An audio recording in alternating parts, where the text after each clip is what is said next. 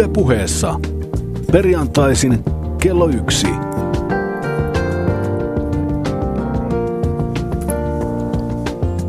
Lindgren ja Sihvonen.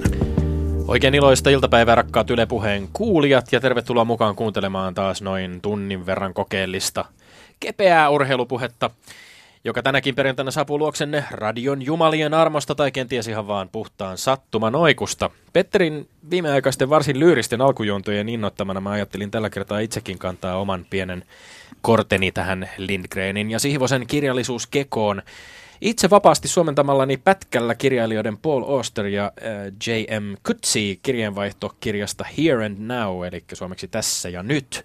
Paul Auster kirjoittaa, koko lapsuuteni ja nuoruuteni pelasin joukkueissa, lähinnä baseballia ja koripalloa, mutta otin hyvin harvoin osaa yksi vastaan yksi kilpailuun juoksussa, nyrkkeilyssä tai tenniksessä.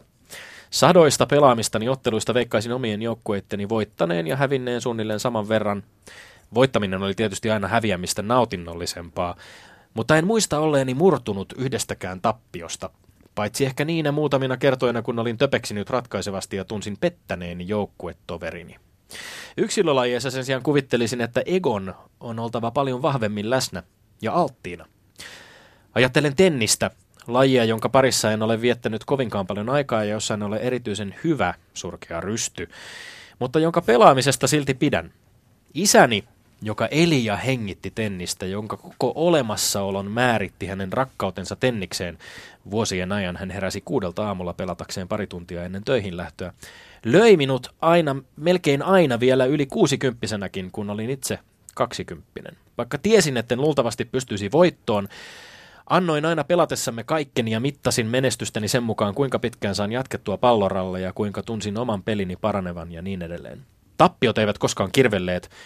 Toisaalta olen huomannut, että jotkut voitot ovat tyhjiä, jopa mauttomia. Suunnilleen 15 vuotta sitten pelasin tennistä kirjailijaystäväni kanssa, joka osoittautui niin huonoksi, niin traagisen kyvyttömäksi tenniksessä, ettei hän onnistunut voittamaan pistettäkään minua vastaan.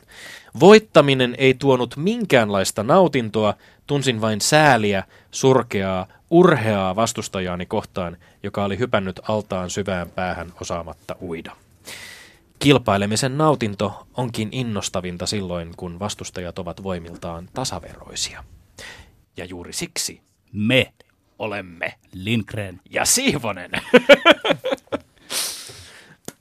mentiin, mentiin vuoron perään vähän eri järjestyksessä tällä kertaa. Bravo, bravo, radiotoverini Tommi. Hienon sitaatin olet valinnut ja vieläpä itse sen kääntänyt. Olemme voimakkaimmin kokeilevan urheilupuheen piirissä. Sait minut ja vieraamme – ja tuomarimme kisapappi Leena Huovisen ja varmasti myös kuulijamme nostettua profaanin piiristä urheilun pyhään tunnelmaan. Hmm. Kiitos siitä sinulle Tommi, mutta kaikessa tuossa vilpittömyydessäsi mahdatko sittenkin viekastella? Pelaat strategista ja peliteoreettista roolipeliä, jossa välillä esität itseäsi, mutta samalla luot mielikuvaa, että sinä olisit meistä se kirjallisuuden maisteri. Aivan kun olisit jo heti kärkeen pyrkinyt saamaan tuomarimme sympatioita puolellesi – viemällä eräänlaista urheilupuheen runopojan osaa.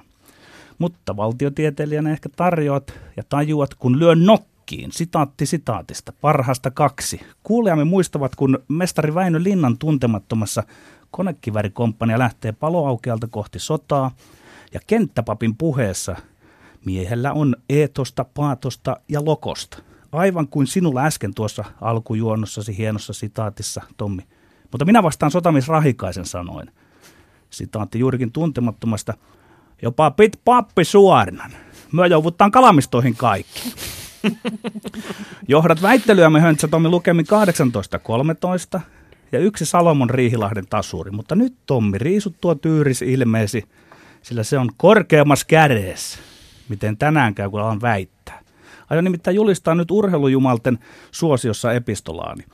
Pankaapa siellä tulen johdossa kello juoksemaan karkuaan käskystä.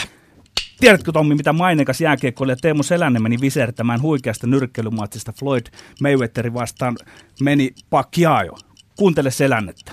Hän kirjoitti, mikä pettymys, tämän piti olla vain ottelu, vain yksi halusi taistella. Anteeksi, mutta Mayweatherin pitäisi mennä takaisin tanssimaan tähtien kanssa. Lempo soiko, vain mukaan yksi halusi taistella, Selänteen mukaan. Onpa kamalaa epäurheilupuhetta selänteeltä. Voin kertoa teille entiselle jääkiekkoilijalle, että Mayweather tahtoi vain ja ainoastaan voittaa kyseisen matsin. Ja totta kai hän tekee ne niillä parhailla erikoisominaisuuksilla, mitä hänellä on suhteessa vastustajansa. Minä ymmärrän nyrkkeilystä. Edesmennyt isämme Martti osti aina jouluksi uudet hanskat mulle ja veljelleni. Ja kaikki tietävät, kuinka kova Luu Soosi oli sitten kaukalossa nyrkkiensä kanssa. Katsoin tarkasti Mayweatherin ja Pacquiao on matsin netistä. Matsi oli suurta taidetta. Mayweather tanssi alta pois, iski vastaan ja Pacquiao jahtasi sitkeästi. Mayweatherin taktiikka oli briljantti.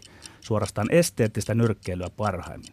Ja sitten tämä pöllöpään Selänne menee munaamaan itsensä. Ihan kuin Selänne olisi puhunut fanin suulla. Ehkä hän toivoi matsista voittoa sen huonommalle osapuolelle. Se olisi ollut verinen vääryys, jos tämä Selänteen toive olisi toteutunut. Ja nyt väitteeni kuuluu vastaan sanomattomasti, Teemu Selänteen urheiluymmärrys on vähintäänkin alentunut ja nyrkkeilyymmärrys nolla. Jahas, sellaista väitettä tällä kertaa. Saattaa olla, että en keskity pelkästään tähän selänne väitteeseesi, vaan ehkä tähän Eli lähdet puhelemaan omias, niinkö? Katsotaan, mitä tapahtuu. Ensinnäkin äh, median suuren yleisön ja jopa monien nyrkkeilysuuruusten näkemys on ollut se, että tämä vuosisadan otteluksi hehkutettu nyrkkeilymatsi oli valtava pettymys. Eli siitä tavallaan olen samaa mieltä Teemu Selänteen kanssa. Näiden kahden uransa ehtoopuolella olevan nyrkkeilijän kohtaamisen ympärille rakennettu massiivinen rahastus olisi ehkä saattanut mennä vielä läpi, jos tämä ottelu olisi näyttäytynyt sellaisena kuin ehkä ihminen nyrkkeilylaji ja urheiluna nimenomaan, nyrkkeilyä urheilulajina en, eniten kaipaa. Eli tällaisena raivoisana, jopa vähän väkivaltaisena kahden miehen sotana kehässä. Tommi. Ali Fraser, Ali Foreman, äh, Tyson Holyfield, suuret nyrkkeilyklassikot, ne ei ole ollut taktisesti köyhiä otteluita, mutta ne on samaan aikaan ollut matseja, joissa molemmat ottelijat ovat näyttäneet sitä, kun he haluaisivat voittaa, haluaisivat tapella. Nyt me nähtiin Floyd lempinimeltään Money Mayweatherin puuduttavan tylsä, joskin tehokas kyyninen kassalla käynti. Ja valitettavasti haastaja Pacquiao oli lisäksi ilmeisesti olkavammaisena kyvytön haastamaan. Osu vähemmän kuin Mayweather ihan selvästi. Ei ansainnut voittoa, olen siitä samaa mieltä. Mutta Teemu Selän ei suinkaan ollut ainoa, joka oli kriittinen tämän ottelun suhteen. Muun muassa tällainen ehkä hieman nyrkkeilystä jotain myöskin sinun laillasi ymmärtävä äh, Evander Holyfield-niminen kameri y- y- ihmetteli kyllä näitä tuomaripisteitä ja totesi Pacquiao olleen energinen ja hallinneen ottelu. Kyllä mun nyt Tommi täytyy sanoa sulle, että sä et todellakaan näitä sillä lailla nyrkkeilystä, etkä oikein urheilusta ymmärtävät. Jos ulkopuoliset odotukset oli tämän ottelun suhteen jotain, okei, niitä oli, se on ihan selvä asia. Mutta eihän Mayweatherin, joka pyrkii voittamaan tämän ottelun, niin tarvitse ollenkaan välittää niistä ulkopuolisista paineista ja näin edelleen. Ja sitten, nyt tulee aika raju juttu. Mm-hmm. Menit Miinaan, kun mainitsit Alin ja taisi tulla Foremankin sieltä. Ja samaan miinaan meni Teemu Selänen. Niin Ali, Ali, mä tiedän, Ali, Ali, Ali väisteli, kyllä. Kyllä, Ali, niin, kyllä, kyllä. Ja taktisista taktisin nyrkkeilijä. Niin minkä takia tulit vetäneeksi hänet tähän? Muistatko, muistatko se... yhtään sellaista ottelua, jossa Ali olisi koko ottelun itse asiassa kertaakaan vahingoit, siis kertaakaan vastustajansa sillä tavalla lyömättä, että näyttää siltä, että hän on pulassa otelleen. Koska tässä ottelussa kävi se ongelma, että siis me voidaan laskea, voidaan laskea iskuja, joita on selvästi laskettu, siis ihan aivan, aivan selvää on se, että, että Mayweather oli niskan päällä, hän sai enemmän osumia läpi, mutta tässä ottelussa ei ollut kertaakaan sellaista tilannetta, jossa olisi vaikuttanut siltä, että Mayweather on jotenkin vahingoittanut Pacquiaoa. No niin. Toisinpäin neljännessä erässä Pacquiao pääsi itse asiassa lyömään Mayweatherin jopa vähän sillä köysiin, että näytti siltä, että nyt on ongelmissa. Tommi, on käsittämätöntä su- puhetta sulta, mä en tunnista sua tässä, koska sä, sä oot vaatimassa väkivaltaa ja Ali, jos nime, muistatko se törmäsi Foremanin? Mm-hmm. Se löi semmoisen, että Foreman alkoi putoamaan, niin se kohteliasti oli antamatta sitä viimeistä mm-hmm. löylyä sieltä, mutta, et, mut, niin, mutta, mutta, mutta Miten sä... tämä liittyy siihen no, Mayweatherin no, no, kyyniseen niin. väistelyyn, ju, ta, karkuun juoksu? Mike Tyson totesi, että if you can't catch it, you can't hit it. Ei, Eli niin, jos et saa kiinni, et voi lyödä, niin, mutta onhan se nyt aika tylsää hei, nyrkkeilyä. Ei se tylsää nyrkkeilyä, jos käytetään taktisia ominaisuuksia ja järkeä, ja kukin nyrkkeilee omien ominaisuuksensa Totta kai mukaan. osa taktiikkaa, mutta siis toisaalta... Siis Eli sä olisit toivonut sinne verta ja tämmöistä no mä sanon, niin mä irtonaisia ihan, hampaita. Mä ja... sanon ihan suoraan, mun mielestä se nyrkkeily on monella tapaa aikansa elänyt jopa hieman vastenmielinen laji. Ihan olen rehellisesti vilpittömästi sitä. selvä, selvä, se, selvä. Mutta nyt, sama, nyt, nyt sama, on varovainen ei, näiden sanojen olen, Totta kai olen varovainen, mutta samaan aikaan sen suurimpia valtteja on nimenomaan tämä äärimmäisen aggression ja vaaran kanssa pelaaminen. Tästä ottelusta, ei, tästä ei, ei. vuosisadan ottelusta puuttui lähes täystin, täysin tyystin kaikenlainen vaaran. Ei, tämä ei, ei ole keskiaikaista semmoista gladiaattoritappelua, että katsotaan, että milloin saadaan toiselta henki pois, vaan se, se tapahtuu peliteoreettisessa todellisuudessa tiettyjen sääntöjen puin, ja te, määrätyn niin moraalina kohtuudenkin no, puitteissa. nähtäväksi jää, sitä on, Tommi, saanko sanoa, sitä on nyrkkeily ja urheilu. Mm, hyvä. Menemme seuraavasta, seuraavasta peli, yhdestä peliteoreettisesta tylsästä todellisuudesta toiseen tylsään todellisuuteen, eli tylsään tylsään Chelseaan. Chelsea varmisti viime viikonloppuna Englannin valioliigan mestaruuden tyypilliseen tapaan hyvin kliinisellä 1-0 voitolla Crystal Palaceista. Jose Mourinholle tämä tuore mestaruus oli uran kolmas Englannissa ja kahdeksas kaiken kaikkiaan ja eittämättä täysin ansaittu. Chelsean voittoa on kuitenkin hieman varjostanut kevään mittaan tämmöinen jatkuva syyttely siitä joukkueen pelitavasta, jota on kuvattu muun muassa sanoilla boring, boring Chelsea, eli tylsä, tylsä Chelsea. Onko Chelsea sitten tylsä mestari? No, ehdottomasti. Varsinkin jos sitä arvioi tämän kevätkauden peliesitysten perusteella. Joukkue on pelannut liudan tasapelejä ja yhden maalin voittoja ja tukahduttanut vastustajien pyristelyt tällaisella kuin Floyd Mayweather konsanaan Aha. kontrolloidulla puolustuspelillään veteraanitopparissa John Terrin johdolla. Ja pelitavan kritiikille on ehdottomasti perusteet. Mourinho on valmentaja, joka ei ole koskaan pyrkinyt pelaamaan mitään maailman parasta tai varsinkaan kauneinta jalkapalloa, vaan tehokasta jalkapalloa. Pelannut ennen kaikkea tuloksen takia, mutta onko tuloksella vain väliä? Vai onko myös tyylillä, ehkä kauneudella, estetiikallakin välillä, väliä? Minun mielestäni tulos ei ole ainoa kriteeri, ja jos kausi jatkuisi vielä kuukauden pidempään, niin on täysin vaku- vakuuttunut, että kevään kauneinta ja myöskin tehokkainta brittifutista, ja sitten nyt Wengerin Arsenal kiilaisi vielä Chelsea ohi, mutta tyylipisteitä hän ei futiksessa jata. Paitsi itse asiassa täällä Lindgren voisikin jakaa tyylipisteitä, ja niissä tyylipisteissä kevään 2015 Arsenal peittoa kevään 2015 Chelsea. Älä vielä, älä pan vielä alkuun. Pieni tekninen huomautus. Tekni, anna mennä. Höntsä Tomi, ää, valmentaja ei pelaa, vaan se peluuttaa. No, mutta ei se mm. siitä. No, okei, okay, hyvä, Okei, okay, sitten mennään. Anna no niin. Mutta hei, Lempo soikkaan sinä senkin kanalia. Haalari Tommi, teille faneille ei riitä yhtään mikään. Voitettu on väärin voitettu. Mä oon pöyristynyt. Yhtäältä sanoitte, että ei futiksessa tyylipisteitä jaeta, ja samaan hengenveton kiskaset, että Lindgreni kyllä jakaa tyylipisteitä. Mm. Tiedätkö Tomi, mitä on hybris? Se on sitä, mikä kuuluu Jumalille. Sinähän varsinainen futisjumala olet.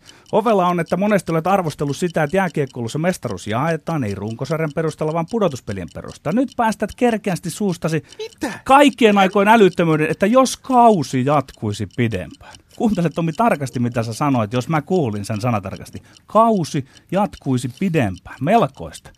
Ja mikä on tuo sun uusi julistamasi valioliikan Trophy Lindgren? Siinä jaetaan tyylipistemestaruus valioliikassa, mutta vain keväästä, siitä 2015 kohdasta. Paksumpaa ehdotusta en ole kuullut.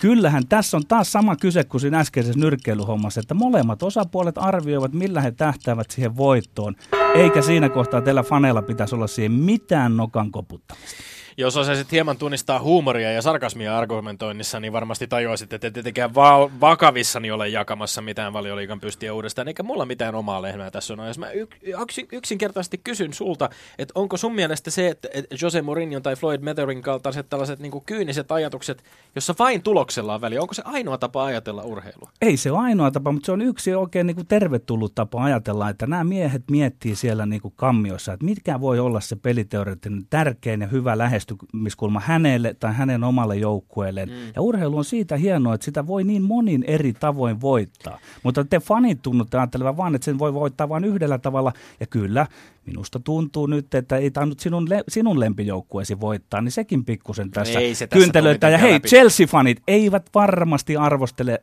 puolella sanaa tätä. Tästä Eivät taas varmasti. Tähän, niin, Paavo niin. Arhimäki muun muassa julisti Twitterin puolella innoissaan. Hän itse asiassa vähän niin kuin sarkastiseen Viisas tapaan mies Arhimäki. twiittasi sarkastiseen niin. tapaan boring, boring Chelsea-mestaruuden ratkettua. Ja siis sehän on tärkeä pointti, että, että kun arvioidaan nyt tätä kevään Chelsea, niin sieltä on muun muassa pitkään ollut heidän isoin maalitykkinsä Diego Costa on ollut loukkaantumisen takia sivussa. Ja on eh, myöskin otettava huomioon se, että Chelsealla tavallaan oli varaa hyvin tylsästi himmailla tämän niin kuin sinisen mestaruusjunansa kanssa kohti mestaruutta kevätkaudella, koska se oli vetänyt sellaisen kaulan jo syksyn aikana, ettei kenelläkään mulla joukkueilla... se oli väärin himmailtu. Huonoilla joukkueilla, jotka ovat onne, mm. onnistuneet töpeksimään mahdollisuutensa. Mutta mut siinä on mun mielestä kiinnostava pointti, että kun Manchester City on vienyt mestaruuden tai Manchester United on vienyt mestaruuden, niin ei tällaista puhetta tylsästä tylsästä Unitedista tai tylsästä tylsästä Citystä ole ollut. No mä oon, huomannut, että, mä, oon, mä oon huomannut, että se vähän tuon Murinon ympärillä pyörii mm. tämä tämmöinen negatiivinen puhe. Se saattaa saattaa olla toki yhteydessä siihen pelitapaan. Mutta sitten mä haluan vielä nostaa Murinon kunniaksi yhden jännän lausunnon ihan näinä aikoina, kun häntä moitittiin just tästä pelitavan tylsyydestä ja muusta, niin mm. se sanoi hienosti, mikä pikkusen nappas mua täältä sielustani, että kriikot, kriitikot ja analyytikot, hän voittavat aina kaikki pelit jälkikäteen. Mm. Että et kyllä tavallaan niin kuin se tieto on, mutta se on eri merkityksessä meillä kuin teillä faneilla, jotka niin kuin tämmöisiä... Niin kuin... Älä nyt mene taas tuohon teillä faneilla, teillä faneilla. No kyllä toi on vähän sen... saman pöydän äärellä. Ei, no, no joo, joo, yritetään. Että, mä tuun kohta verkon sille puolelle, jos et sä ota nyt vähän rauhallisemmin siellä. Mutta mennäänkö eteenpäin? Meillä on pappituomarina on varmasti paras, että jatkamme eteenpäin kolmanteen väitteeseen, anna palaa. No niin, Leijonat pelaa mielenkiintoista M-turnausta Tsekissä, mutta mä haluan kiinnittää tärkeimpään asiaan, nimittäin en vähempään tai enempää kuin suomalaisen jääkiekkoilun tulevaisuuden elintärkeän kysymyksen. Saku Koivu oli Yle urheilun haastattelussa sanonut alkuviikosta, että asiasta on keskusteltu ja kiinnostusta totta kai on. Tässä kohtaa, kun ollaan vielä Kaliforniassa, on vaikea ja ennenaikaista ottaa vielä siihen kantaa tarkemmin. Varmasti tässä jääkiekon ympärillä jotain tehdään ja niin edelleen. Ja siis kysehän on tunnetusti siitä, että kenestä on tulossa seuraaja rautakansleri Kalervo Kummolalle Suomen jääkiekkoliitossa. Mun väitteeni on hyvin ykselitteinen, mutta tai oikein se on vähän niin kuin kakselitteinenkin, että Sakua, Saku Koivua ei pidä valita SJLn puheenjohtajaksi. Aha. Ja vieläpä niin, että kapteenien kapteenin ei itse edes pidä pyrkiä tähän tehtävään. Että hänen täytyy tuota niin kuin osata vetää ne oikeat johtopäätökset. Ja tietysti mä haluan antaa pienet lyhyet perustelut. Koivu, vanhempi veljeksestä, on jääkiekko-osaaja. Hän ei ole jääkiekkopolitiikan kabinettiosaaja. No ne, ne oli hyvin lyhyet perustelut. Ää, erikoisesti lausuit, rakas Sihvonen, niin, että siis, siis jotenkin tuli, tästä tuli semmoinen fiilis, että sä et halua siis Suomen jääkiekkoliiton puheenjohtajaksi sellaista henkilöä, joka, joka niin kuin tavallaan näkee tämän lajin Joo. läheltä ja hyvin. Joo. Sä oot ilmeisesti sitä mieltä, että Kalervo Kummala on nimenomaan näillä kabinettitaidoillaan Kyllä. ollut kiekko, suomalaiselle kiekkoilulle vain ja ainoastaan hyväksi. Mm-hmm. No jos keskitytään kuitenkin Saku Koivuun, mikäli ainoa argumentti sille, ettei Koivun tulisi tehtävään pyrkiä, perustuu sun käsitykseen siitä, että hänellä on niin kuin vajavaiset kabinettitaidot, niin on kyllä vähän pakko ihmetellä, että mistä nyt tulee. Paitsi, että Saku Koivulla on siis suuren yleisön silmissä karisman ja suosion osalta pullat varmasti paremmin uunissa kuin kellään.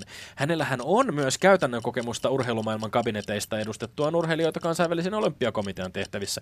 Ja mä väitän, että Koivu edustaa juuri sitä suuntausta, johon itse asiassa isojen urheiluorganisaatioiden lajiliittojen tulisi, tulisi mennä siihen, että entisten pelaajien, kaikkein pätevimpien pelaajien pest, pestaamista tärkeimmille paikoille, joilla on tä- tällaisten pelaajien, tällaisten tyyppien, joilla on laaja-alainen ruohonjuurikäsitys siitä, mikä on tärkeää liigoille, seuroille, harrastajille, vanhemmille, kannattajille, kokonaisvaltainen näkemys lajista. Niin. Eikö Saku Koivulla sinun mielestäsi voi olla tällaista? E, si- siitä ei ole mitään takeita. Tämä on niin hassu ilmiö, että kun meritoituu pelaajana, niin sitten voi suorastaan niin ilmoittautua vähän niin laajempi. Tuon mä allekirjoitan. Tuossa niin. on ihan mielenkiintoinen niin. pointti. Se ei niin. välttämättä ole mikään tae. Että... Ja Mut... sitten, sitten mä haluan vähän perustella, kun mä sanoin, että, että Koivu on jääkiekko-osaaja, se on ongelma. Ajatellaan puheenjohtajan tehtävää. Jos Saku katsoo liian tarkalla silmällä ja ymmärtää, että mitä siellä nyt pelikirjassa tapahtuu näissä MM-kisoissa, niin hän tavallaan joutuu liian pienten yksityiskohtien. Onko hän liian lähellä? Hän on, hän on mun mielestä silloin liian lähellä ja siellä ihan ytimessä, että puheenjohtajuus on jotain muuta. Se on laajempien linjojen vetämistä. Ja mä vielä menen siihen, että tota, Saku Koivu on huippupelaaja. Hän on siihen käyttänyt ne omat 10 000 tuntiansa. Hänestä tuli sen takia huippuosaaja. No miksi Kalervo Kummola on huippuosaaja? Hänellä on omat 10 000 tuntiansa siinä puheenjohtajuudessa takana. Niin tämä on aika irvokasta. Että Eli sä haluat Jääkiekkoliiton johtoon ehdottomasti henkilö, joka ei ole pelaajatausta. En, ei. Se ei ole ihan, se ei välttämättä sulle sitä, vaan pitää olla kokemusta politiikasta tai järjestötoimista. Tällainen kaveri. Mä en halua siihen välttämättä sinua Vallinheimoa, mutta tyyppiluokkaa sinua Vallinheimo voisi tulla kysymykseen. No, et, et, et, et, saan, saan kerrottua, sinun niin. Vallinheimo on myöskin kiinnostava ehdokas. Ja, ja Onko parempi ehdokas Koivu? En osaa, en osaa tätä arviota tehdä. Et osaa arvioida silti puolustat täällä Koivua. Puolustan sitä, että sä väität, että Koivu on täysin, Koivun ei pitäisi koko hommaan edes pyrkiä. Mun mielestä se, itse asiassa myöskin jopa se, että sä väität, että Koivulla on niin kuin ainoa ansio on hänen pelaajataustansa, niin on vähän kyseenalaista. Hän on muun muassa siis maailman legendaarisimpiin jääkiekkoseuroihin kuuluvan Montreal Canadiensin ensimmäinen eurooppalainen kapteeni. Hän on oho, pitkäaikainen oho. leijona kapteeni. Kyllä hän on varmasti ollut... Kyllä hän on va- puheenjohtajuuteen. No kyllä hän, hän on varmasti saanut kokemusta myöskin siitä, että miten ollaan vaikkapa median edessä, millä tavalla on uskottavuutta äh, tällaisessa tehtävässä. Ja mun mielestä tässä, tässä mielessä nimenomaan siis jo yhtään väheksymättä Kalervo Kumlan kymmeniä tuhansia tunteja ja hänen raudallujaa kyynistä poliitikon sielua, niin kyllä Saku Koivulla vähän erityyppinen uskottavuus mun mielestä jääkiekkojohtajaksi olisi ihan hänen tämän taustansakin takia. Hyvin sinä Tommi yritit perustella, mutta eikö me anneta tämän nyt eteenpäin sinne korkeammassa käreessä olevaan tahoon. Katsotaan miten käy. Yle puheessa. Perjantaisin kello yksi.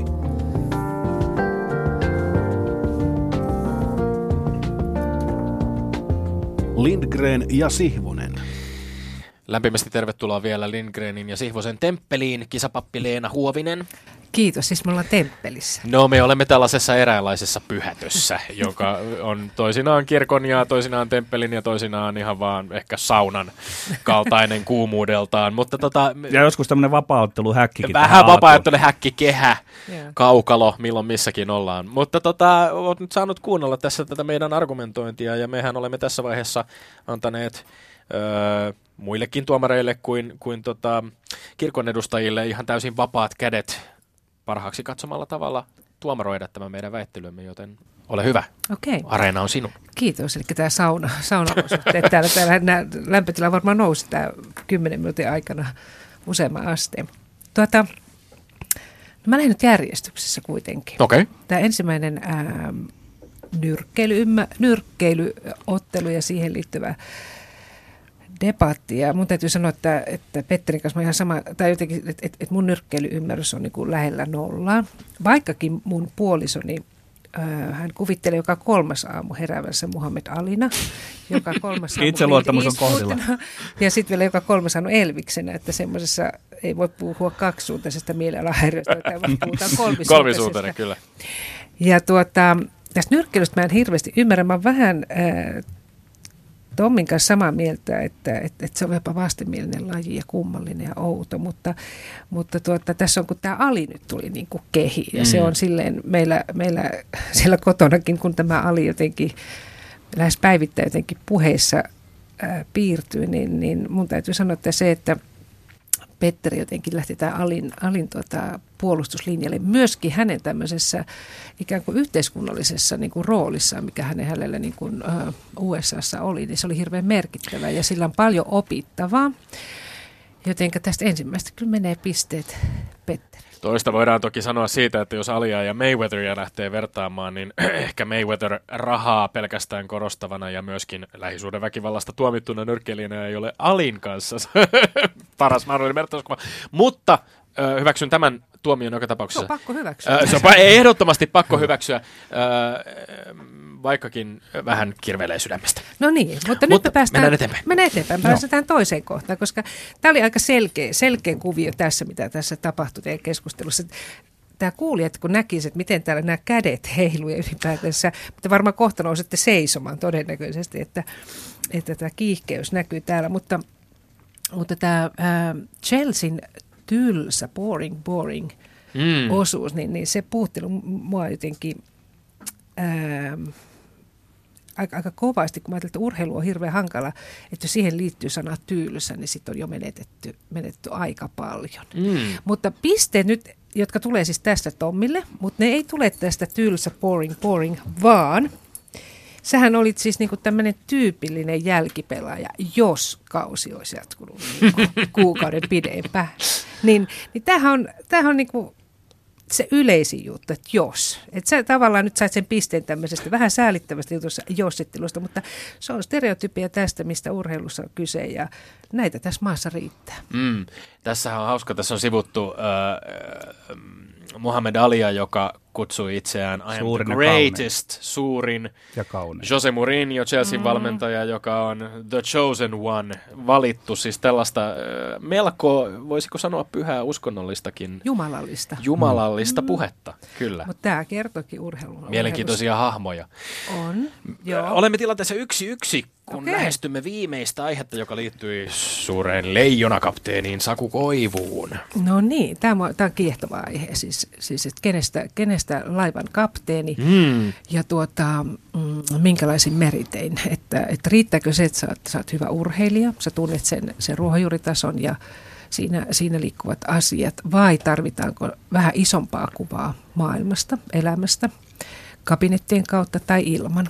Ja nyt tämä ei mitenkään henkilöityä millään tavalla, en ota Saku Koivun kantaa, enkä myöskään Kalervo Kummolaan, josta 11-vuotiaani tyttäreni kysyi, kysyi, että kuka tämä setä on. Setä.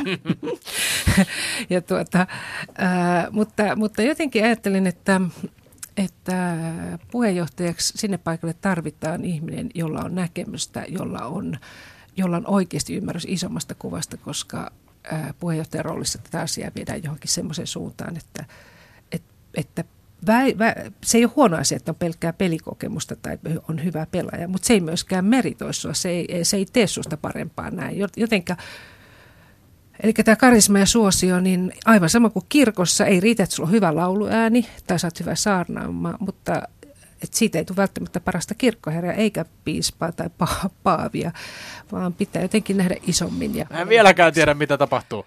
Petterille, Petterille meni.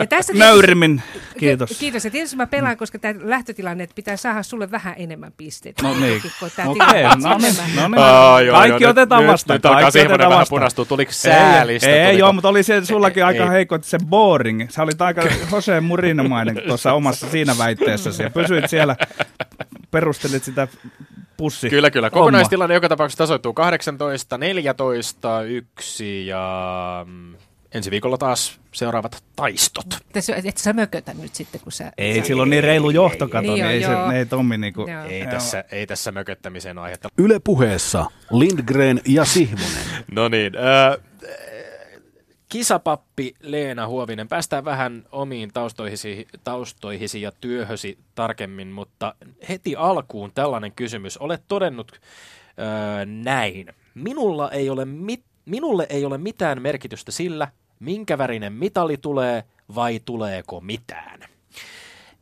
Eikö tämä ole tavallaan niin kuin urheilun äh, lähtökohtia ajatellen ja urheilijoiden näkökulmasta ihan käsittämätöntä puhetta? No jossain määrin voi varmaan olla, äh, jos sen ottaa noin kirjaimellisesti, mutta ajattelen, että mun papin rooli urheilumaailmassa lähtee siitä, että, että ihan ensisijaisesti mua kiinnostaa ihminen. Ihan riippumatta, onko niitä mitalleja tai, tai ylipäätänsä onko rahaa tai onko hyvän näköinen tai huono näköinen tai muuta, vaan lähtökohtaisesti mua kiinnostaa se ihminen. Ja, ja, ja sitten äh, toki mä otan hirveän vakavasti ja eläydynkin omalla tavallani siihen, että kun nyt urheilijoiden kanssa on, on noissa, että he, saavuttaa se, mitä ne niin tavoittelee ja unelmoinut. Totta kai, mutta senkin yli ja ohi, niin mulle on enemmän tärkeää, että kuka siellä on, ketkä ne, kuka on se ihminen siellä äh, humun takana tai sen, sen menestyksen tai menestymättömyyden. Se on olennaista. Kerro Leena Huovinen, kohta voit kertoa sen, mitä kaikkea sinä teet siellä, sanotaan kisapaikoilla näin, mutta mulle jäi tuosta jännä ajatus mieleen, mitä äsken vastasit, että vai missä määrin sinuun vaikuttaa sen sanotaan olympialaisissa, vaikka Suomen joukkueen se menestykset tai tappiot tai muuta, ja mi- millä konsteilla tavallaan säilytät sitten sen oman mahdollisen viileytesi, mitä toi varmaan voisin kuvitella työsi tarvitsee? Mä ajattelen yksi tärkeä, tärkeä tuota, keino, miten oma viileytensä tai semmoisen Etäs. Tämä leve, levollisuus. Mä Mm. luulen, että mä ehkä Mm. mm. käyttäisin sanaa levo, levollisuus on, että, että mä oikeasti näen, että se urheilu on vain urheilua, mutta toisaalta mä sanon, että radiotoimittajatyö on vain ra- radiotoimittaja tai Mm, ja papin pap- työ. Että, ja koska koska tuota, on maailman epäreiluinta sanoa urheilijalle, joka on oikeasti syvästi pettynyt epäonnistuneen suorituksen jälkeen, johon, hän on satsannut, että tämä on vain urheilu, Mm. mm. se on niin kuin latistamista.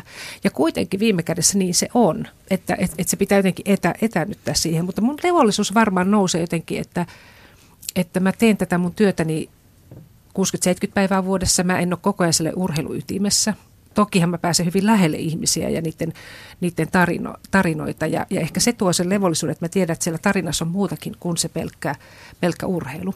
Sitten ihan käytännön kikka, mä en koskaan seuraa mediaa kisojen aikana. En mitään. Toi on varmaan hyvä. Koska konsti. se on, se on niin oman mielen ja sielun pitämistä semmoisena, semmosena ää, se nyt ei ole ihan tabula rasa tyhjä, tyhjä paperi tai tila, mutta, mutta koska mä kokemusta on, että se elää niin kuin omaa elämäänsä. Ja sitten kun sä oot siellä, sit mä satasella niitä, niitä ihmisiä varten siinä. Ja se toinen kysymys, että kerro muutamin kohdin se käytännön työ, mitä teet siellä, sanotaan olympialaisissa. Niin olet siis toiminut vuodesta 2004 lähtien joo. Suomen arvokisajoukkueiden kisapappina. Näin on, joo. Eli kuudet olympialaiset ja sitten paritkymmenet arvokisat. No tyypillinen, no nyt vaikka Sotsiin mä mietin tässä, niin siinä mä, mä, mä oon siis akkreditoituneena ja majoittuneena samoihin paikkoihin, missä mekin koko joukkue on. Ja tuota, mutta tärkein tehtävä on olla jotenkin siellä korvat auki ja silmät auki. Ja, ja ähm, mullahan ei tietenkään mitään konttoripöytää ole, niin kuin teillä on täällä konttoripöytä, että konttori kulkee tässä mieleen ja sielu sydämessä mukana, että, että se on niin kuin ihmisten kohtaamista. Ja toki siihen liittyy sitten äh, käytännön töitä, että mä oon autokuljettajana ja mä äh, saatan olla huoltotehtävissä hiihtokisoissa ja, ja teen ihan käytännön asioita ja, ja, ja monenmoista sinne kolmenkin viikkoon mahtuu ihan valtavasti, mutta ennen kaikkea olla ihminen, joka katsoo sitä tilannetta vähän ulkopuolelta ja jolla on aikaa. Niin, olet, olet totesit tuossa aikaisemmin, että sä ajattelit se ennen kaikkea pappina, mutta ajatteletko, että, että oma työsi pappina ja nimenomaan tämä kisapappina toimiminen tekee sinusta jollain tavalla erilaisen papin kuin vaikkapa ihan, ihan normaalia seurakuntatoimintaa vetävän papin työssä? Ähm, no se ei varmaan niin kuin lähtökohtaisesti, miten mä ymmärrän papin työ. Mä ajattelen, että papin työ on niin kuin, tärkeintä on mennä ihmistä lähelle, mennä kohtaamaan. Ja, ja, ja se tarkoittaa sitä, että tässä varmaan tapahtuu ehkä se isoin ero, mitä tapahtuu paikallisseurakunnassa tehtävä. No kyllähän sielläkin mennään ihmisten keskellä, mutta tässähän minä menen sinne, missä ihmiset arkea viettää, eli tämä, tämä, tämä urheilujoukkue, ei niin, että kirkko tulee tai Jumala tulee paikalle, kun pappi tulee paikalle, tai paavi, kun ne mua paaviksi kutsuu, vaan että se on se, se että siinä se kirkko ja mä oon niin heitä varten. Sinua kutsutaan paaviksi? Joo, mä kutsutaan paaviksi. Mulla on itse asiassa koko tämä mun kisapappiura kututtu, koska 2004, 2005 keväällä oli tämä Paavi Johannes oli kuolemaisilla ja sitten oli Oberstorfissa oli hiido MM-kilpailut ja Piiraisen Jari oli se, joka sen lanseerasi ja et jotenkin se vaan yhtäkkiä, niin se Paavi-nimi nyt sitten kulkee, siinä, se on se, millä mut tunnetaan tuolla. Haluatko Leena Huovinen tehdä semmoisen tietyn rajankäynnin siihen, että siis suomalaisessa urheilukeskustelussa on nyt aika voimakkaasti noussut pintaan, sanotaan psykologinen valmennus, mentaalivalmennus, Liippaako se kuinka lähellä mielestäsi sinun tehtäväsi vai, vai onko se mielestäsi jotain kuitenkin ihan eri asiaa?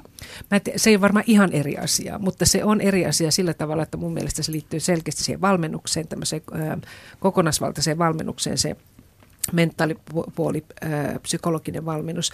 Tokihan mulla itsellänikin varmaan sitä, että jossain määrin on, kun mä näiden urheilijoiden kanssa on tekemissä, mutta se, se että että se mun rooli tulee kyllä niin kuin varmasti aika ison kuvan kanssa elämästä, että se urheilu on vain yksi osa siitä, että siihen liittyy se oma privaattielämä, asiat, mitä siellä tapahtuu tai on tapahtumatta. Ja, ja tuota, eikä ne nyt ole vastakkainasettelua, mutta, mutta mä näen niissä kuitenkin selkeän eron, että niin kuin mä sanoinkin, että, että papin tehtävä on noissa urheilujoukossa aivan samoin kuin yliopistossa, joka on siis tiedeyhteisö, missä mä toista työtäni teen, niin tarjota suorituksesta vapaata aluetta ihmisille, jossa se ei liity siihen, siihen tekemiseen, sen, sen urheilun tekemiseen ensisijaisesti. Jos palkittiin tammikuussa järjestetyssä urheilukaalassa että tällaisella erityisellä taustavoima kunnianasetuksella. Miten osuvana pidät tätä taustavoima-sanaa?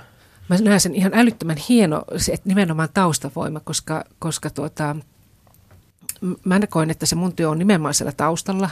Ihan sama kuin siellä monia ihmisiä joukkueessa on, jotka on tausta, taust, taustoina sitä tekee. Ja sitten ehkä niin kuin kirkon työstä ja kirkon työntekijänä ajattelen, että – että merkittävimmät asiat tapahtuu jotenkin aina vähän piilossa tai semmoisessa, ja nyt mä en taho, että se on mitään mystistä tai tämmöistä mm. salatiedettä, vaan semmoisessa kohtaamisessa, jossa ei ole mediaa paikalla, ei ole oikeastaan ketään, ja, ja, ja ne on ehkä niitä arvokkaimpia. Ja mä luulen, että se on varmaan välittynyt, tai mä koen, että, että semmoinen on, sillä on ollut merkitystä tuossa suomalaisessa urheilussa.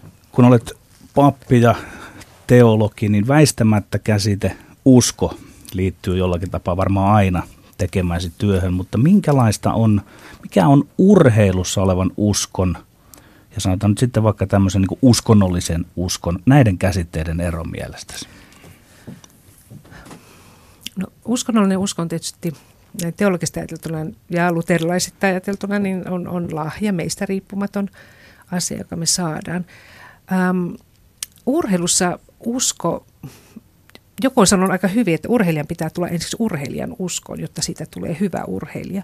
Ja mä allekirjoitan sen ajatuksen, että sun täytyy niin heittäytyä täysillä siihen. Ja siinä on tavallaanhan siinä on sama kuin tämmöisessä uskonnollisessa uskossa, että sä uskallat heittäytyä asian, josta sä et voi todistaa. Mutta että, että urheilijan, urheilijan uskon suurin vaara on minusta, jos kaikki on omissa käsissä. Siis semmoisessa, että urheilija ajattelee, että minä olen kaiken keskus, minä olen kaiken ydin ja muut on vaan niin kuin välillisesti tai mua varten tässä. Ja mä ajattelin, että se on semmoinen ehkä, että mä ainakin aika kriittisesti katson. Niin, äh, mulle tulee jotenkin tästä kisa, jos ajattelee vielä tätä kisapapin tehtävää, tulee hieman tällaisia, siis urheiluhan on tavallaan tämmöinen, sit se on usein elämän vertauskuva, sitä käytetään toisena, usein käytetään myöskin jopa sodankäynnin vertauskuvana, ja se on, ja tavallaan urheilumaailma on tämmöinen oma mikrokosmoksensa, jossa, jossa urheilijat käyvät pieniä tai suuria.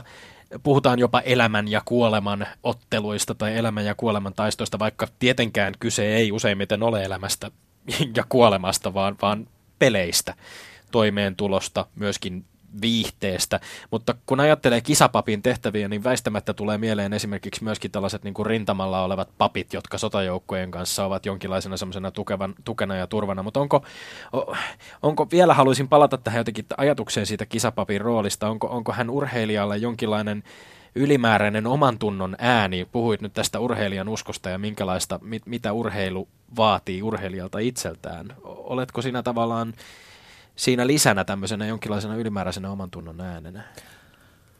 No, jos mä nyt ymmärrän oikein, mitä se tarkoittaa tulla äänenä, että, että siellä joku kolkuttelee sitä, kun pappi... pappi Pitääkö tuota... sinun pystyä asettamaan tavallaan ne asiat mittasuhteisiin myöskin urheilijalle siinä tapauksessa, että tämä urheilijan hybris tai se tavallaan semmoinen usko itseensä menee vähän liiallisuuksiin? No, mulla on jotenkin sellainen ajatus, että kenenkään elämä ei voi mennä niin kuin väkisin, että e- eikä voi niin kuin tyrkyllä niin, tyrky, että et, et voi olla tarjolla. Ja mä luulen, että ehkä semmoinen ähm, hyvä ja mainio tapa on jotenkin ainakin yrittää sanottaa semmoisia asioita, joita muuten, muilla ei ehkä ole tilaa siinä, siinä, siinä huippuurheilun niin sykkeessä edes niin kuin nähdäkään. Ja, ja silloinhan sä voit niin kuin, no siihen pitää tietysti se riippuu niin yksilöstä, että eihän mä mene kellekään sanoa, että hei, haluat ihan liian itsekeskeinen. Paitsi jossakin tilanteessa voi sanoa, että hei, että toi näyttää tosi kummalliselta. Enemmänkin mä ajattelen, että ei niinkään omatunnon ääni, vaan jotenkin toisenlainen ääni, että, että elämässä on muutakin. Että, että mä muistan, kun mä ensimmäistä kertaa menin meidän hiihtomaajoukkueen joukkoon, niin oli selvästi, se oli semmoinen niin kuin, varmaan niin kuin aikuisen naisen nälkä siis niissä naisissa, jotka siellä oli. Että, että joku tuli vähän ja joka on niin kuin nähnyt vähän monta sadetta ja muistan, kun me yksi matka mentiin Tallinnasta Otepäähän ja, ja ne oli kauhean kiinnostuneita ne urheilijat, siis naiset nyt, että, että mä viiden lapsen äiti ja mitä kaikkea. Niin kuin ne oli ihan siis, että he joku kertoo tämmöistä tarinaa, kun ei ne kerkeä, niin kuin, eihän ne kerkeä siinä omassa urheiluurallaan, niin kuin, kun se on kiihkeimmillään, niin tehdä asioita ja kuullakaan asioita, vaikka ne paljon ihmisiä tapaa, mutta se on aika kapea maailma, missä ne on. Hmm. Kisapappi Leena Huovinen, jaatko minun kanssa sen ajatuksen, kun mä mietin urheilua, niin mun mielestä on todella kummallista, että urheilija kiittää Jumalaa voitosta. Mä tuun tähän asiaan sitä kautta, että sehän vähän niin kuin implikoi sitä ajatusta, että Jumala olisi asettunut jonkun puolelle, että se ei ole sen kakkosen puolelle asetellut. Ja tässä katsonossa mun mielestä se on aika absurdi ajatus kiittää tästä voitosta Jumalaa.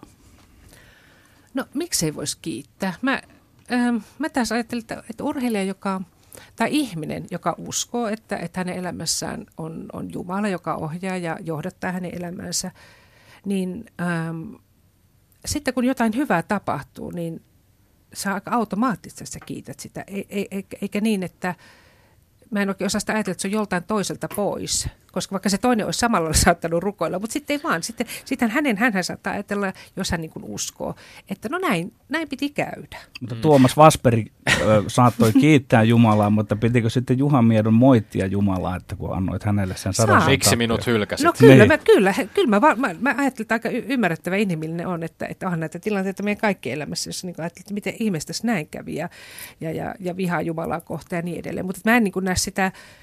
Öm, se on aika luonteva, että johon sä uskot ja sitten kun se voitto tulee, sä oot saattanut toivoa sitä ja sitten kun se tapahtuu, niin se kiitollisuus nousee aika niin kuin syvästi ja automaattisesti. Mutta kisapappina toimiessasi, ovatko, ajatteletko, että suomalaiset urheilijat, joiden kanssa siellä olet, niin he ovat tavallaan sinun seurakuntasi? Onko vaikea välttää, kysymys, innostutko aivan, oletko siellä niin kuin jännittämässä suomalaisten urheilijoiden menestystä, innostutko suomalaisten voitoista ja toisaalta onko sinulla tällaista tiettyä partisaani, että kuitenkin asetut sitten heidän puolelleen verrattuna vaikkapa muiden maiden joukkueisiin, jotka sit, joita vastaan kamppaillaan, joita vastaan käydään sitä taistoa niistä mitalleista, niistä korkeimmista sijoituksista? No totta kai mä innostun ja mä liikutun ja, ja, tuota, äh, ja olen niin kuin, äh, silleen niin kuin täysillä siinä mukana. Mutta sitten mä liikutun, kun joku toinen maa voitti. Jos, että, ähm, että et mä aika heit, hetkeä heittäytyä kyllä kanssa sille. Mä en ole mikään hirveä urheilufani, siis semmoinen, että mä niinku tietäisin kaikki miljoonat asiat, mutta kyllä mä niissä hetkissä kisoissa ja mä oon niiden ihmisten kanssa, niin mä oon satasella niiden puolella. No sitten siihen liittyy tämmöisessä suuren voiton ää, tuota, keskellä, niin saattaa olla, että samasta joukkueesta tai muuta on toinen, joka on kokenutkin tappion. Niin se on sitten se, se, se, se, se ikään kuin se dilemma ja se, se, se välimaasto, missä mm. pitää pystyä olemaan – lukea sitä tilannetta, yrittää viisaasti ja olla niin, että, että, että voi iloita iloitsevien kanssa ja sitten voi surra niitä, jotka suree. Ja se on varmaan sitten semmoinen, jossa mä, tämä mun papin kokemus ja ä, papin työ on tuonut varmaan semmoista levollisuutta ja ymmärrystä. Ja... Mitä kansallisuustunne merkitsee sinulle? No ää, se on vähän jotakin, se on hirveän hupaista. Ja sitten siinä on kuitenkin kauhean ylevää ja, ja tuota, Ähm, ja se on jotenkin jännä, että, mä, että missä muualla tulee tämmöinen kansallistunne kuin urheilussa, että, että me Suomelipun kanssa Ruuskasen Antti Zyrihin kentällä kulkee ja ottaa Pitkämäen Teron siihen ja siellä stadionilla, niin, niin jotakinhan siinä on, mutta ei se varmaan mulle kuitenkaan ihan ensisijainen juttu, että se on kuitenkin, että siellä oli se Antti ja Tero. Onko sinulle urheilija edustamassa siellä Suomea vai itseään enemmän? Mikä sinun tulokulmasi on tähän? Ähm, se on hyvä kysymys. Mä joskus mietin, että, että kumpahan se urheilija tekee, onko se itseään vai onko se joukkuetta. Ähm, suomalainen urheilu on aika lonely rider-urheilua kanssa, semmoista aika niin kuin, mä veikkaan, että aika moni urheilija saattaa olla itseään edustamassa enemmän kuin Yksinäisiä Suomi. susia. No niin, semmoinen. Mä luulen, että meidän, vaikka äh, tämmöinen kategorisointi, että suomalaiset ollaan semmoisia ja tämmöisiä, mutta mun kokemus, että etenkin yksilölajeissa, niin kyllähän me ollaan tämmöinen vähän yksinpuurtajien niin kuin maa. Ja, ja meillä olisi paljon opittavaa niin kuin joukkueen lajeilta. Että se mua harmittaa esimerkiksi talvikisoissa aina, että nytkin Sotsissa viimeksi oli kolme kisakylää, niin jääkiekkoilijat oli sekä naiden miesten joukkue oli siellä rannikolla äh, hiihtäjät ja ampumahiihtäjät ja sitten noin lumilautaporukat ja se porukka, niin me oltiin eri kylissä.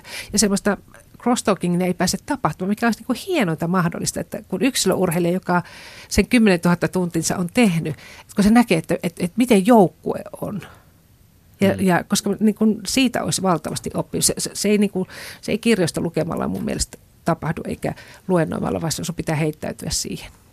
Yle puheessa Lindgren ja Sihvonen kansallisiin erityispiirteisiin vielä palaten, ja itse asiassa palaten vähän siihen, mitä Petterikin tuossa puhui siitä, siitä Jumalan kiittämisestä voiton hetkellä. Amerikkalaisessa urheilukulttuurissa on hyvin yleistä, että tämmöisten voitokkaiden mestaruusotteluiden jälkeen suurimmat tähtipelaajat, huippurheilijat kiittävät ensitöikseen Jumalaa jopa haastatteluissa. Ja, ja kun TV-kamerat menevät pukukoppiin, niin siellä saattaa joukkue olla jopa niin kuin rukousringissä ja tavallaan valmentaja semmoisessa jonkinlaisessa papin saarnamiehen roolissa siellä. Meillä Suomessa ei tällaista juuri koskaan kuule, tai ainakaan niin kuin julkisesti urheilijat eivät kovin usein tuo, tuo niin kuin uskoaan julki tai tuo tällaista niin kuin Jumalaan tai uskontoon liittyvää retoriikkaa. Mistä luulet tämän johtuvan?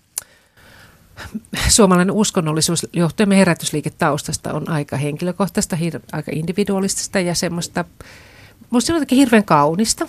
Mä, ää, joku voisi, että se on vaatimatonta tai semmoista, mutta no 70 prosenttia kul- koko maassa kuuluu vielä meidän evankelisuutelaiseen kirkkoon ja ihmisen sielun sisällä me ei oikein ulkopuolista koskaan voida sanoa, että mitä siellä tapahtuu. Ja, ja sitä pitää kunnioittaa. Mun mielestä on ihan, mä pidän suomalaista uskonnollisuudesta siinä, siinä kaikessa niin kuin rauhallisuudessa. Ja.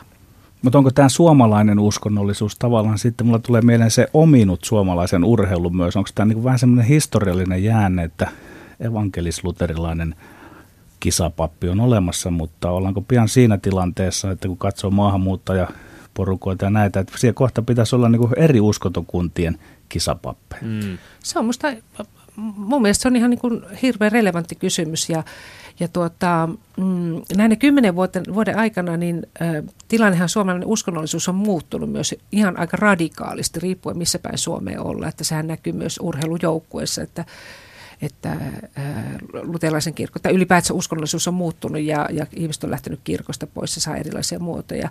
Itse näen teologina ja pappina, että ollaan kuitenkin, mä olen niin tietyllä tavalla uskonnon ammattilainen, ja, mutta en pois sulle yhtään sitä, että, että uskonnolla on kuitenkin ihmisen elämässä merkitystä ja, ja joku päivä siellä voisi olla imaami. Mi, mi, niin millä tavalla si, mi, to, koet sitten oman, oman roolisi tämmöisenä tavallaan ekumenisena toiminnana myöskin, koska varmasti Suomen, Suomen urheilijoihin kuuluu monia uskoja tai uskonnottomiakin urheilijoita, jotka, jotka ehkä sitten jonkinlaista niin kuin, tarjoamaasi kaltaistasi tukea voivat, voivat tarvita, mutta mikä se suhtautuminen tähän on? No mä en, mä en ole itse asiassa kauheasti, se ei ikinä ollut sellainen probleemi, koska mä itse koen, että mä aika helposti lähestyttävä, mä lähestyin helposti ihmisiä ja mun ensimmäinen kysymys ei, että mihin sä uskot. Eikä se ole toinen, eikä se kolmas, eikä kymmeneskään kysymys, vaan jotenkin se ihmisen kohtaaminen. Ja, ja samahan se on tuolla yliopistolla, missä, missä tulee ihmisiä, jotka ei, niin kuin saattaa tulla, että mä olen ateisti ja mä en, mä en niin kuin, mä en usko mihinkään. Hyvä esimerkki oli semmoinen 2006, ähm, kun Magnar Dalen aloitti hiihtojoukkojen valmentajana, ja sitten mä olin hänen yhteydessä ja, ja tuota, me mentiin pohjoisen leirille ja sitten mä ajattelin, että nyt voisi olla semmoinen kohta, että, että mä olin ollut kaksi vuotta heidän kanssaan, että pidetään tämmöinen kauden avajais Jumalan palvelus. Siellä on kaunis kappeli ja, ja sitten Magnarin kanssa juttelin siitä, niin Magnar sanoi, että Leena, että, että tuota, hän ei usko Jumalaan, hän ei kuulu kirkkoon, mutta hän tietää, että sä teet hyvää työtä, että sä tiedät tämän joukot. Ja, ja nimellisesti semmoinen iltahetki siellä kirkossa ja mä ajattelin, että tänne niin kuin viisi tulee, koko joukkue, kaikki tuli sinne yhtä hieroja ja urheilija lukuottamatta. Ja se oli niin kuin sitten se oikein niin kuin hetki just sille hetkelle, että se oli semmoinen, ja sitten urheilijat luki siellä lauloja ja sitten tilaisuuden jälkeen joku urheilija sanoi, että mä haluan sitten ensi vuonna olla suntio. Ka- kaksivaiheinen kysymys. Ensinnäkin, kun olet ollut mukana arvokisoissa, onko muilla mailla tämänlaisia vastaavan tyyppisiä instituutioita, kisapappi-instituutioita, että kulkee pappi joukkueen matkassa? Toinen kysymys on ehkä sitten liittyen tähän instituutioon ja sen tulevaisuuteen, miten itse näet sen, että evankelis-luterilaisella kirkolla on, on Suomessa erityinen, erityisasema ja, ja tietysti se selittää varmasti niin kuin myöskin urheilujoukkueidemme ja kirkon väliset suhteet, mutta mitä ajattelet, jos, jos kriittisesti toteaa, että, että, että tämmöinen yhden uskontokunnan papin lähettäminen huippurheilijoiden matka arvokisoihin tuntuu vuonna 2015 vähän ehkä vanhentuneelta tai aikansa eläneeltä mm. instituutiolta? No jos mä vastaan tähän ensimmäiseen, niin mm. niin mä, mun mielestä se ei vanhentunut ajatus. Mun mielestä uskonto elää ihmisten elämässä ja, ja luterilaisuus on vielä se kuitenkin valtauskonto, joka ei tarkoita sitä, että se, se äh, polkis muita. Päinvastoin mä ajattelen, että se ottaa huomioon positiivisen uskonnonvapaus niin näkökulmasta sen, sen äh, missä täällä eletään. Ja sitten mä ajattelen, että ehkä tässäkin, niin kuin mikä on tullut monta kertaa, kun tätä kisapappikeskustelua käydään, niin tietysti se henkilöityy hirveän nopeasti ja, ja, ja nyt se on minä. Mun edeltäjä oli Jöran Helperi yli 30, 30 vuotta. Mutta se, ehkä, ehkä sitä kannattaa siltä näkökulmasta katsoa, että mikä on se pappeuden niin kuin tuoma asiantuntemus siihen, siihen tuota, joukkueeseen ja siihen huippuurheiluun. Jos sillä ei ole merkitystä, niin sitten sit, sit se, ihan se sit ei pidä olla. Että mä en tämmöisiin niin kuin sopimuksiin niihin usko, että se täytyy tehdä oma paikkansa, pitää tehdä siellä niin kuin tärkeäksi, olennaiseksi ja, ja niin kuin tämän ikäisenä naisena mä en enää vittisi kulkea missä niin kuin huvikseni. Ähm, ruot, tota, Jenkeillä ja Venäjällä ainakin, sitten Itävallalla on, Norjallakin ollut, mutta ne ei ole ollut akkreditoituneet järjestä, kisajärjestelmiä. Ja Sveitsilläkin niillä on ollut, mutta ne ei ole ollut, ne ollut joukkoita varten, mutta ne ei ole välttämättä ollut saanut akkreditoitua. Ja, ja olympialaisissahan on siis kisakylissä ihan tällaisia siis... Uskonnolliset keskukset, Kyllä. isot systeemit on. Joo. Että se otetaan huomioon siellä. Ja Lontoossahan siellä oli yleisurheilustadion alla, oliko siellä neljä hiljasta huonetta, että se on niin kuin vakavasti otettu asia. Joo. Mun valistunut kokemus urheilusta on sellainen, että siihen väistämättä liittyy pikkusen se, että tarkoitus pyhittää keinot. Se on yksi ulottuvuus urheilua. Sitten äsken mainitsit, että päävalmentaja, joka on ateisti, niin hän, hän mielellään antaa sinun kuitenkin pitää siinä sen oman tilaisuutesi. Eli urheilussa on hyvin paljon tätä, että keinolla millä hyvänsä yritetään päästä tulokseen. No siitä ei ole enää pitkä matka vaikkapa doping-keskusteluun ja tällaiseen. Mikä sinun suhteesi on huippuurheilussa tältä tiimolta? Onko se ongelmatonta toimia siellä pappina, kun se maailma on pikkusen kaksinaismoralistinen väistämättä? Maailman joka puolella yhteiskuntaa kaksinaismoralistinen. Se, mitä Tommi tuossa aikaisemmin, tai kumpi teistä sanokaa, että, että urheilu toimii ikään kuin näyttämänä, että siellä, se on niin kuin elämä pienoiskoossa. Ja mä ajattelisin niin, että urheilu niin kuin, äh, et siksi, miksi tämä urheilu herättää niin valtavasti näitä ää, tunnekokemuksia ja, ja, ja raivoa ja ihastusta ja kaikki, että se vähän toimii peilinä meille semmoisena, mitä meidän kaikkien muidenkin elämässä tapahtuu. Se, että, että, että urheilussa toimitaan ää, harmaalla alueella, otetaan oikopulkuja, niin sitä tapahtuu niin kuin meidän kaikkien elämässä tässä niin, kuin, niin bisneksessä ja kirkossa ja, ja, ja yleisradiossa. Ja mä väitän, että ihminen vaan on, ihminen sössii ja ihminen tekee vääriä ratkaisuja ja ja, ja sitten täytyy vaan kantaa vastuu. Et tuota, mm, mutta että en, en mä, mä, näin, mä sanon, että pappi ei ole mikään moraalipoliisi siellä tietenkään, mutta tuota, ja silti mä että pelisäännöstä pitää pitää kiinni, tai yrittää ainakin pitää kiinni, ja se on varmaan se olennaisin juttu, mikä tuohon nyt liittyy, että ja dopinghan on tietysti tänä päivänä, se on jo lähtökohtaisesti, me ollaan nostettu kädet pystyyn, kun meillä on, on sitten tämä valtava antidoping-systeemi, joka menee saman verran varmaan rahaa kuin huippuurheilu itsessään. Mm. Tämä doping, doping ja siitä aiheutuva häpeä ovat, ovat varmasti myöskin kiinnostavia aiheita ähm, kirkon näkökulmasta tai papin näkökulmasta. Ne, ne on konkreettisesti kyllä muuttuneet sitten joillekin urheilijoille ihan elämän ja kuoleman kysymyksiksi.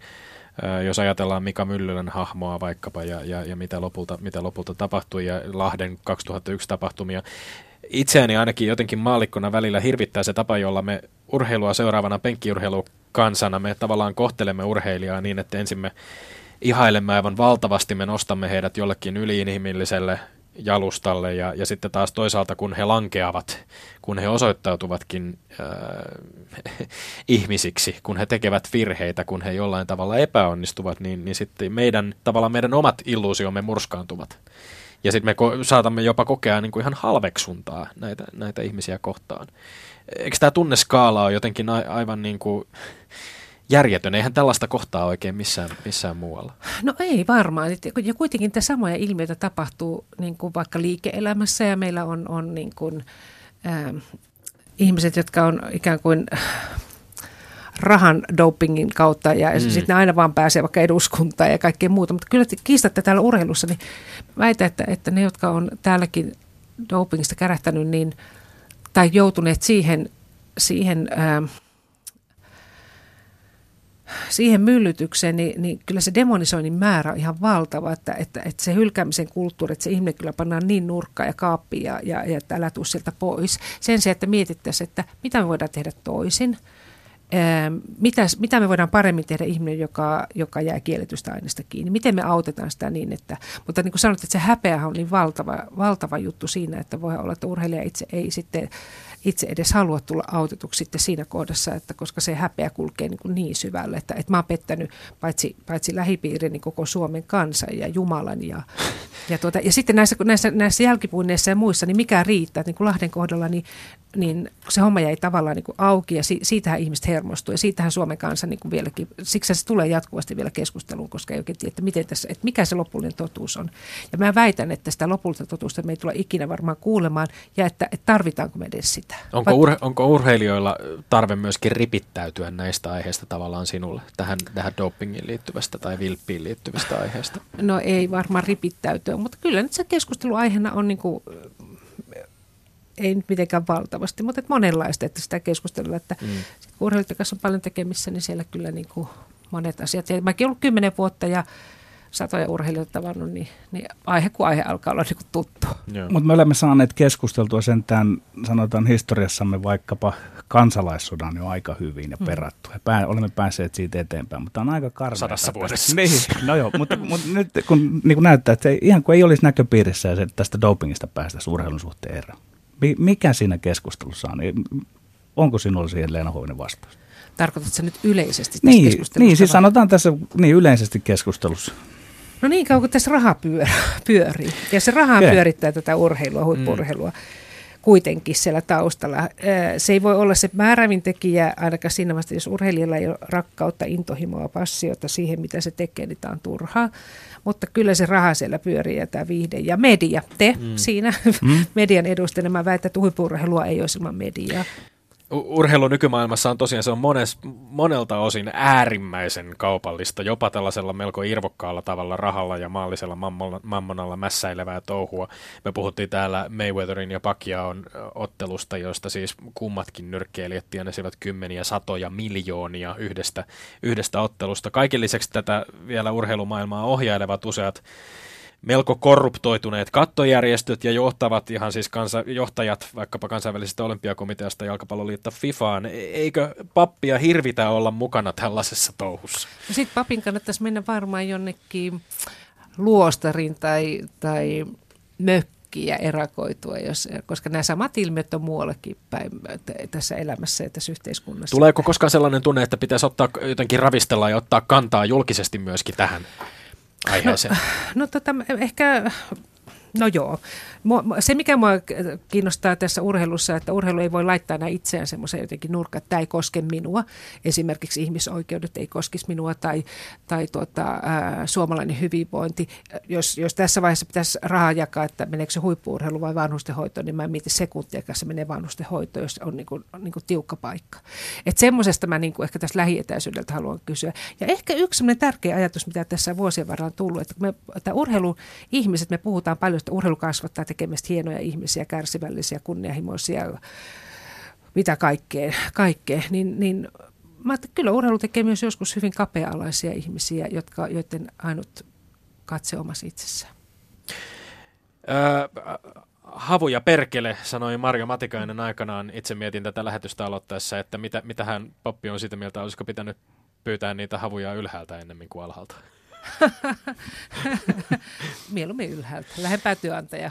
Joka tapauksessa lämmin lämmin kiitos kisapappi Leena Huovinen, että pääsit keskustelemaan mielenkiintoisesta aiheesta kanssamme tänä perjantaina. Kiitos. Yle puheessa Lindgren ja Sihvonen. No niin, Tommi, sitten sinun maineikkaat urheiluterveisesi jonnekin päin urheilevaa maailmaa. Niin, tämän kaiken äh, suuriin ja tunnettuihin ja kiihkeisiin ja fyysisiin lajeihinkin liittyvän äh, tämänpäiväisen keskustelun jälkeen ajattelin mennä tuonne vihreän veran äh, äärelle snookerin maailmaan Aha. ja lähettää lopputerveiset Stuart Binghamille, joka 38-vuotiaana 20 vuoden snookeruran jälkeen kruunattiin tällä viikolla hienon esityksen jälkeen snookerin maailmanmestariksi kukistettuaan ensimmäisellä kierroksella muuten Suomen Robin Hallin pudottaneen Sean Murphyn myöhään maanantai-iltana Frameen 18-15. Snooker ei tietenkään ole tämmöinen laji, jossa nuoruus olisi välttämättä mikään erityisen tärkeä ominaisuus, mutta Binghamin ur- uran suuri voitto pitkän uran jälkeen, pitkän yrittämisen jälkeen oli jotenkin todella todella hieno ja kaunis tarina, joten terveisiä vaan Stuart Binghamille. Me olemme Lindgren ja Sihvonen sanomme nyt moi moi.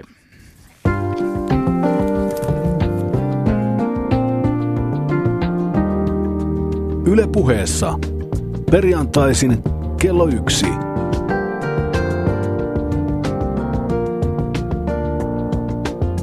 Lindgren ja Sihvonen.